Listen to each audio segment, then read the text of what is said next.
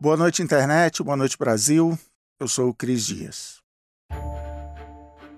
sete de dezembro de mil novecentos e quarenta e um. A date which will live in infamy. O Império do Japão ataca de surpresa a base americana de Pearl Harbor, no Havaí. Tem até aquele filme do Michael Bay, de dois mil e um, com Ben Affleck, sabe? Não sabe? Parabéns pra você.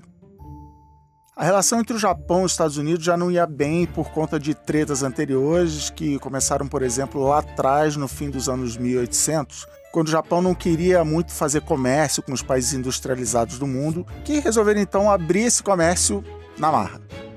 Tem outro filme, O Último Samurai, dessa vez com Tom Cruise, que se passa nessa época. Não é do Michael Bay. Nos anos mil novecentos e trinta, o Japão queria então aumentar suas colônias na Ásia, mas o problema é que, bom, elas já tinham um dono, né? Então o governo japonês, que até tinha um imperador, mas quem mandava mesmo era uma junta militar, resolveu dar um jeito nisso. Eles sabiam que a marinha americana era boa de briga, então resolveram armar um ataque surpresa na base central da operação americana no Pacífico, que ficava em Pearl Harbor, enquanto fingiam estar botando de pé um acordo de paz. Do ponto de vista físico, o ataque em si foi um sucesso. dois mil e quatrocentos americanos e americanas morreram, mil e setecentos foram feridos e a base ficou bem destruída. Com esse ataque, os japoneses achavam que ia ser mais fácil fazer americanos aceitarem um tratado de não agressão, não só por causa dos danos militares, mas também pelos morais. Fora que o pau já estava comendo solto na Europa, a França já tinha sido invadida pelos alemães, os japoneses achavam que os americanos iam preferir deixar para se preocupar com a parte europeia da guerra. Só que essa parte do plano japonês deu bem errado. Tipo, o gigante acordou errado. A state of war has existed between the United States and the Japanese Empire. Os Estados Unidos, então, depois de muito enrolar, resolveram entrar na Segunda Guerra Mundial contra o Japão.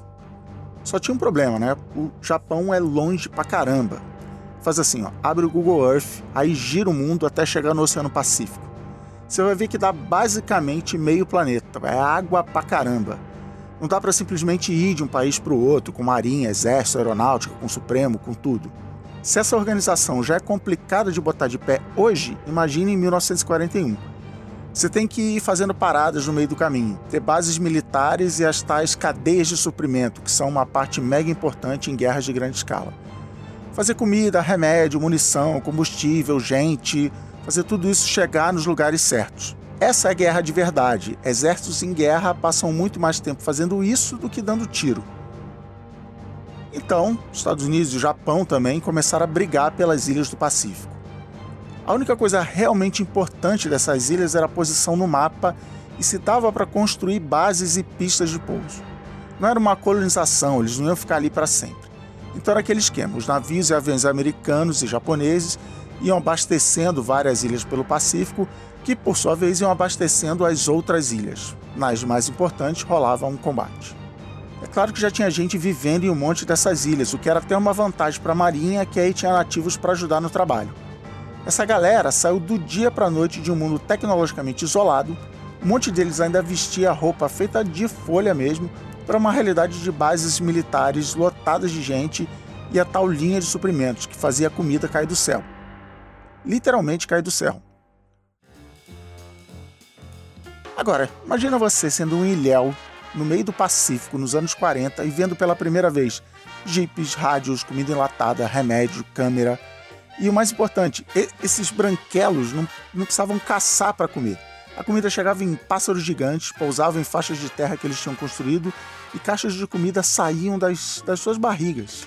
Isso é magia, cara. Como é que você vai explicar que a Terra é gigante, que existem barcos imensos, que pedaços de metal conseguem voar por conta de um treco chamado aerodinâmica, que foi a gente que construiu esses pássaros de metal?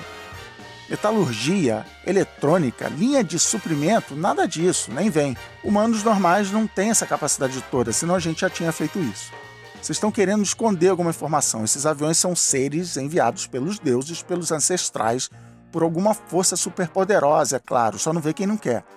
E vocês, Yankees, sabem como falar com essas forças superiores para conseguir a comida sem nem precisar caçar. Pode deixar, eu já saquei tudo e nem precisei de WhatsApp para isso, tá?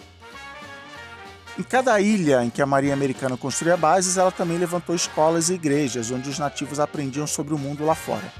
Essas igrejas e escolas só reforçavam essa ideia de que os recém-chegados tinham uma linha direta com o mundo superior. Até que um belo dia...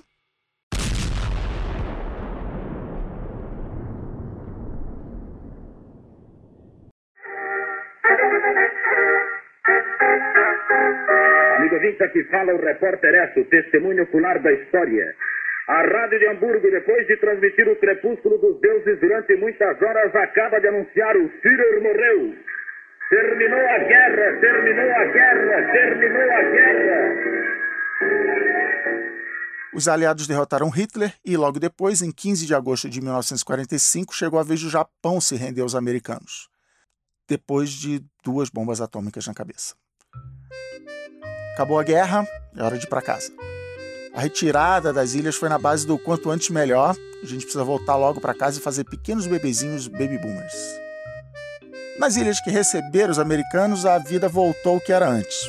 É, voltou numas, né? Ficaram as escolas, as igrejas e um ou outro americano que curtiu aquele clima de praia. Ficou também o que sobrou das bases. Mas as caixas de comida e remédio que caíam do céu, essas também foram embora. Os caras devem ter se perguntado onde está nosso Deus agora, né? Foi alguma coisa que eu disse? Foi alguma coisa que eu fiz? Que eu não fiz? Bom, foi aí que alguns líderes locais, aqueles do tipo bem carismático, começaram a explicar que não é que os americanos tinham superpoderes nem nada. É que eles sabiam fazer os rituais certos para botar os deuses para trabalhar e mandar caixas com presentes. Tipo, sentar em uma mesa e começar a escrever no papel com pequenos gravetos, fazendo cara de sério. Mas pera, escrever o quê? Ah, eu te explico. É que os ocidentais arrancaram das bíblias as palavras exatas que deviam ser escritas para fazer os anjos de metais aparecer dos céus. Sério, foi isso que um dos nativos falou em uma entrevista. Faz, faz sentido, vai. Então a galera começou a se organizar para retomar esses rituais. Todo dia, um grupo de nativos se juntava, vestia capacetes feitos de cocos e folhas, empunhava fuzis de madeira ou bambu e abria pistas de pouso para que os grandes anjos de metal voltassem para a ilha com suas barrigas cheias de caixas de felicidade. A cada dia em que nada além de chuva vinha do céu, eles tentavam adaptar o ritual. Pessoas que visitaram essa região anos depois chegaram a encontrar aviões feitos de bambu e folhas. Eles tinham toda uma hierarquia e funções com a galera se revezando nessas bases militares de bambu. Tudo isso para que ela voltasse. A carga.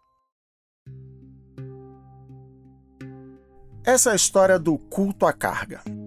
É por causa de histórias tipo essa que eu digo que eu sou apaixonado por nós, humanos, e em como a nossa cabeça funciona. Sou fascinado em como a gente se acha especial, inteligente, racional e faz as coisas mais sem sentido. O culto à carga não aconteceu só em uma ilhazinha, não. Ele apareceu em vários lugares que não trocaram ideia entre si e nem foi só durante a Segunda Guerra Mundial, não. Tem lugar na Melanésia, onde o culto segue até hoje com explicações cada vez mais complicadas de por que até hoje a carga não voltou. É claro que cada lugar teve seu jeito todo especial de fazer o culto. Algumas ilhas, por exemplo, tem algum soldado americano ou até no Príncipe Felipe da Inglaterra, uma figura messiânica, o salvador que vai retornar e acabar com todo o sofrimento. O que existe em comum é meio que uma engenharia reversa de como o universo, de como as coisas que a gente não entende funcionam. Mas olha só, o culto à carga não é só uma história de nativos idiotas, mais de burros do que nós, os super civilizados, não. Primeiro porque, bom, pessoas bem mais capacitadas do que eu, que estudam esse fenômeno, não concordam totalmente com o que faz nascer o culto à carga. A história aqui é só um mega resumo do que vem sendo estudado já tem décadas. Mas vários desses estudiosos apontam que no centro de tudo está uma adoração que a gente, supostamente civilizado e avançado, tem pelas coisas, pelos objetos, pelo que a gente tem. Imagina um soldado americano mostrando todo orgulhoso seu isqueiro Zippo. Os ilhéus só estavam imitando os visitantes, então. Segundo, porque, bom, a gente, eu e você, a gente faz culto à carga direto na vida. Eu nem estou falando de religião, não. O culto à carga é muito usado para atacar religiões ocidentais, mas não é isso que eu estou falando. Eu vou dar uma de He-Man aqui e falar do moral da história, porque senão vai ficar parecendo que essa conversa é sobre religião.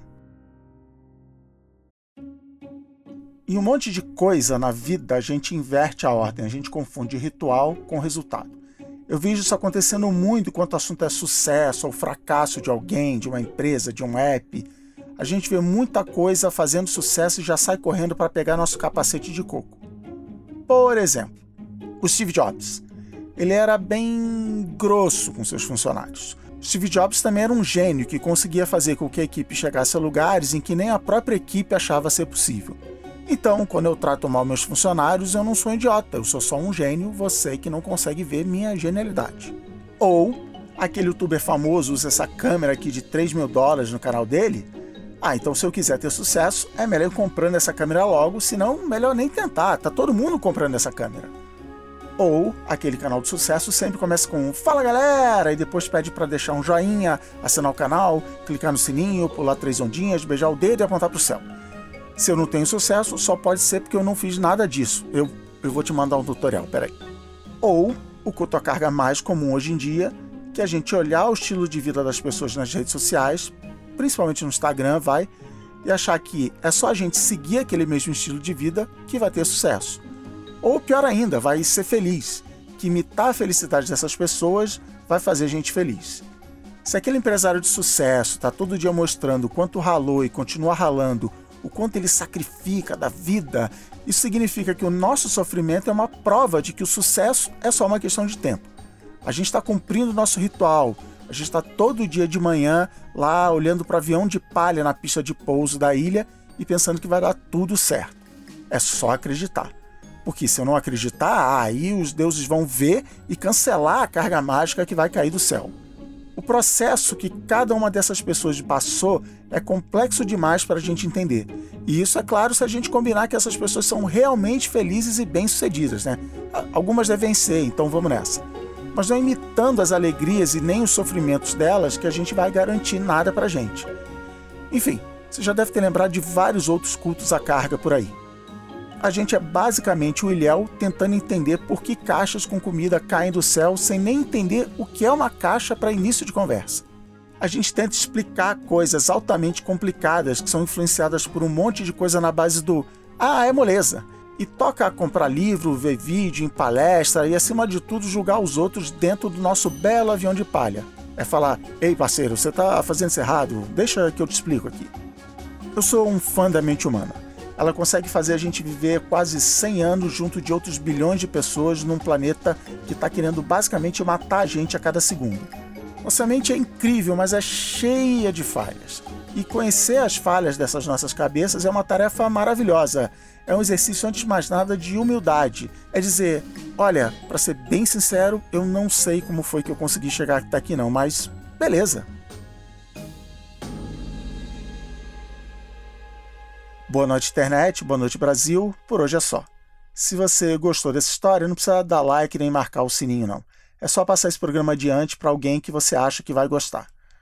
Para saber mais sobre culto à carga, ver fotos de avião de bambu, pegar o texto completo desse episódio e muito mais, é só acessar boa noite internet ponto com ponto b r.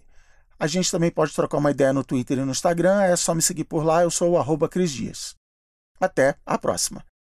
Esse programa é uma produção da Ampère, gravado nos estúdios de Nova Brás, Habitat.